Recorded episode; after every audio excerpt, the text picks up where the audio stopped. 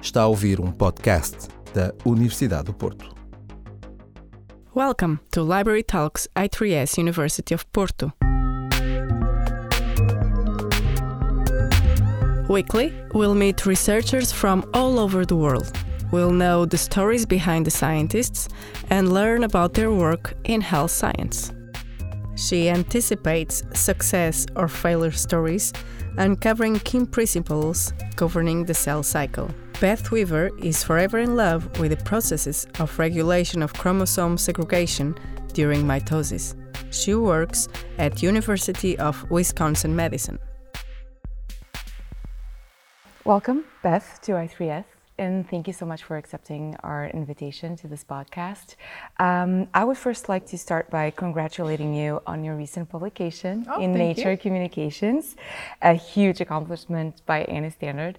And I'd like to uh, please detail the work that led to this paper. Okay.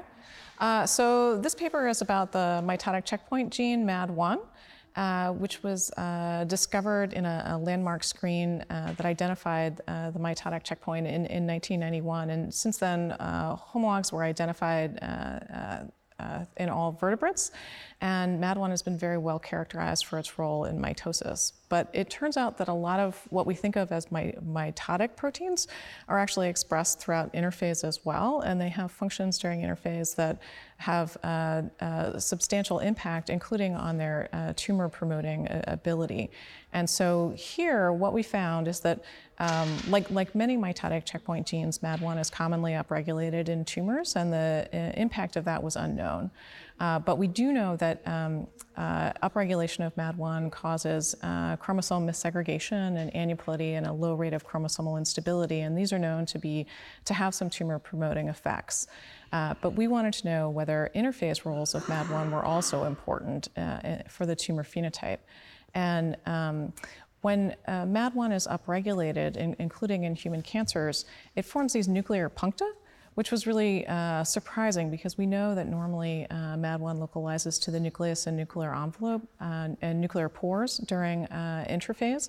Um, but uh, when it's upregulated, you get these uh, puncta as well, and nobody knew what those were. And so, just by uh, candidate analysis, we found out that they're PML nuclear bodies.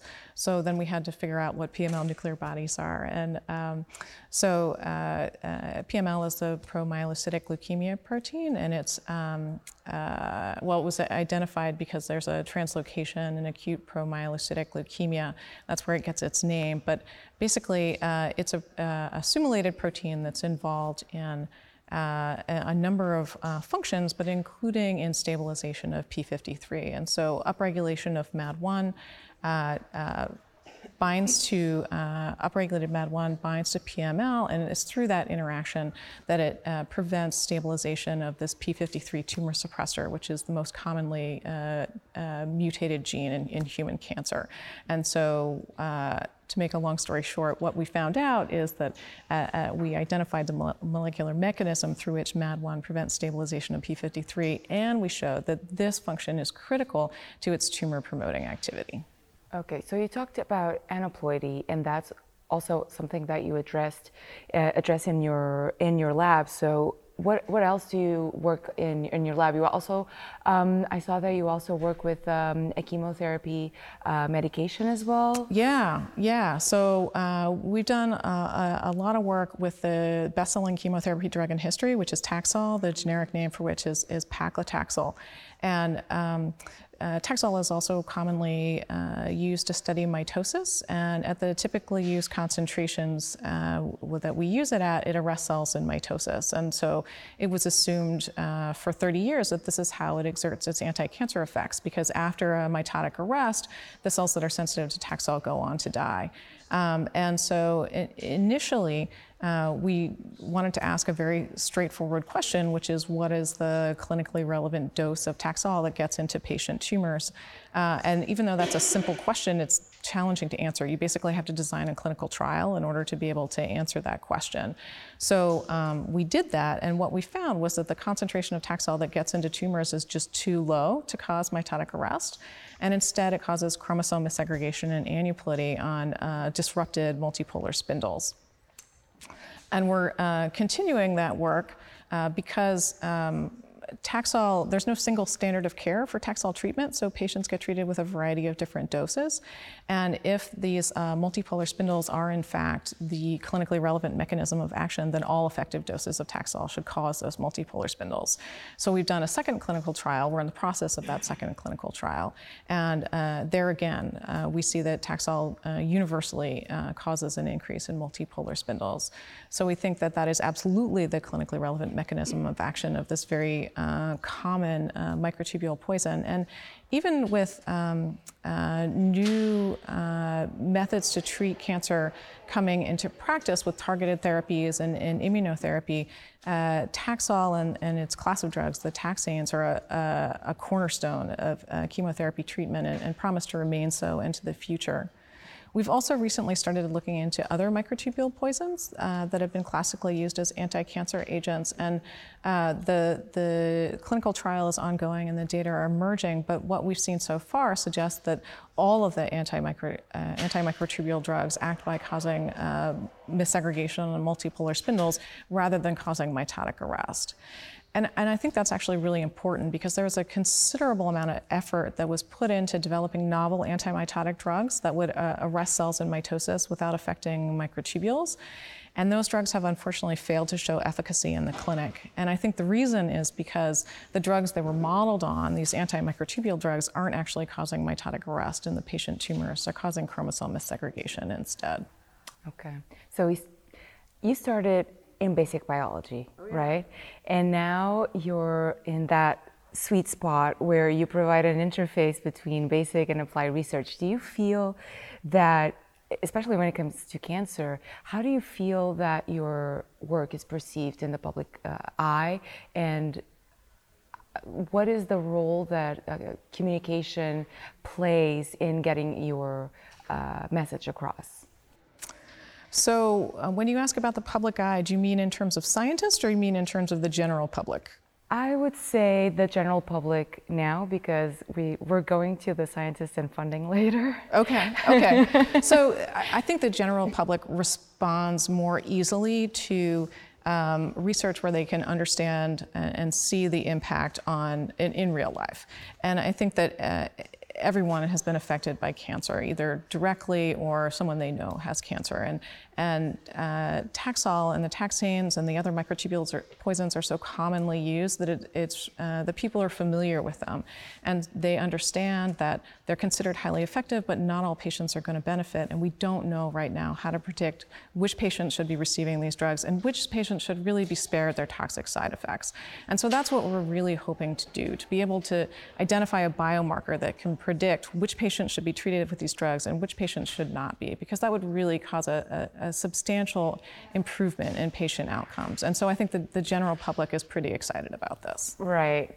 And, and uh, when it comes to uh, scientists and funding, uh, usually basic research is in a tougher position vying for funding.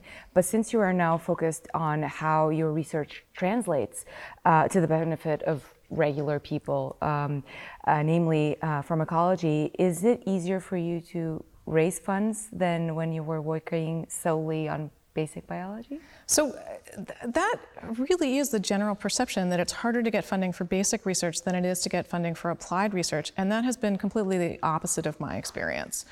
So the the pay line for basic science funding, and at least for the National Institutes of Health and the National Institute of General Medical Sciences, is like three times higher than it is for the National Cancer Institute. So it is substantially easier to get a grant for basic science than it is for applied science or anything that has to do with cancer. Not in Portugal. Ah. so perhaps I should move. but go on. So you, you said because uh, in universities you mostly get, um, that's my perspective, um, at least what we get from, I don't know, movies and, um, but you get mostly um, uh, funding from uh, tuition fees and from uh, fundraising and uh, private uh, funding, no? funding sources, or uh, federal grants are a big chunk of your funding as well? Oh, federal, federal and extramural grants are the largest portion of our funding, uh, and they come primarily from the National Institutes of Health, uh, or for basic science, National Science Foundation, uh, but you can't have anything applied there. The Department of Defense does have some uh, cancer grants, um, uh, and the regulatory uh, burden is much higher there. Uh, and then there are uh, institutions as well. In, in, cancer, there's the American, American Cancer Society that has um, some funding options as well, which are wonderful, but they're more limited than, for instance, the National Institutes of Health or the National Science Foundation. Okay. So what drew you to this field? Did you like want to cure cancer and save the world, or what was it that? Well, I, I, honestly, I don't think curing cancer would save the world at this point. I think we have uh, some pretty uh, disturbing political problems uh, currently, but um, I do think that. Um, the, the knowledge that we basic scientists have of mitosis could uh, be used to improve patient outcomes. And, uh, and yeah, I think that's worthwhile to do. But did you always have that drive, or did you have some influence that pushed you into it? Um, well, when I was a when I was a kid, I knew I would never be a doctor, uh, but I wanted to I wanted to be an expert in something.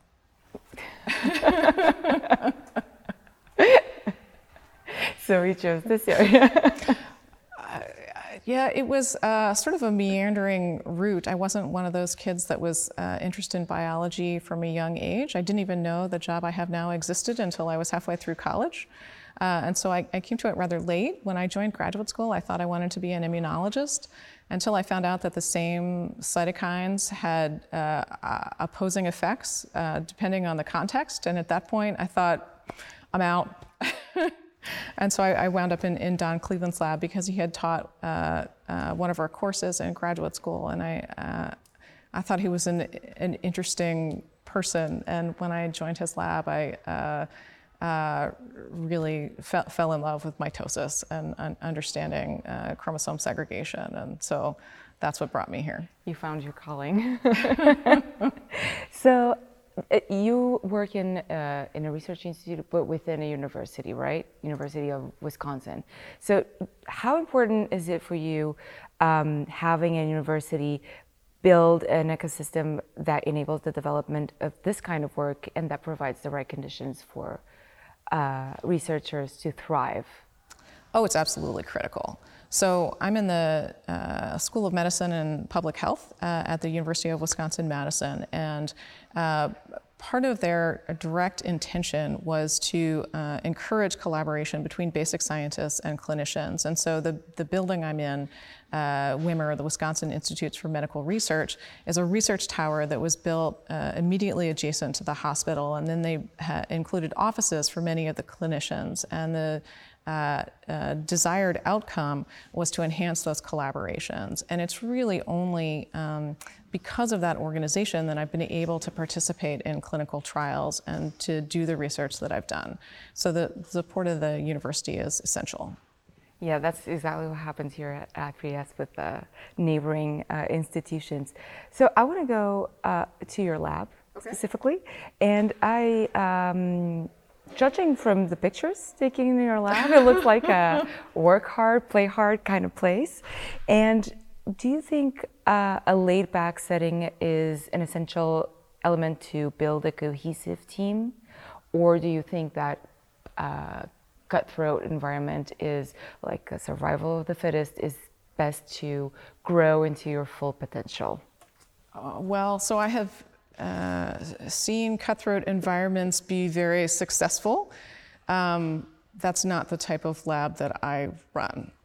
Uh, and so I, I think that uh, encouraging people uh, to do their best uh, without putting those sorts of demands on them is also a successful strategy. And uh, what do you look for in newcomers, potential newcomers?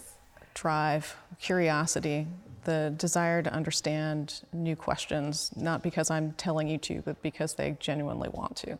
Um, I have uh, one more question. I'd like to wrap up with a personal curiosity, really.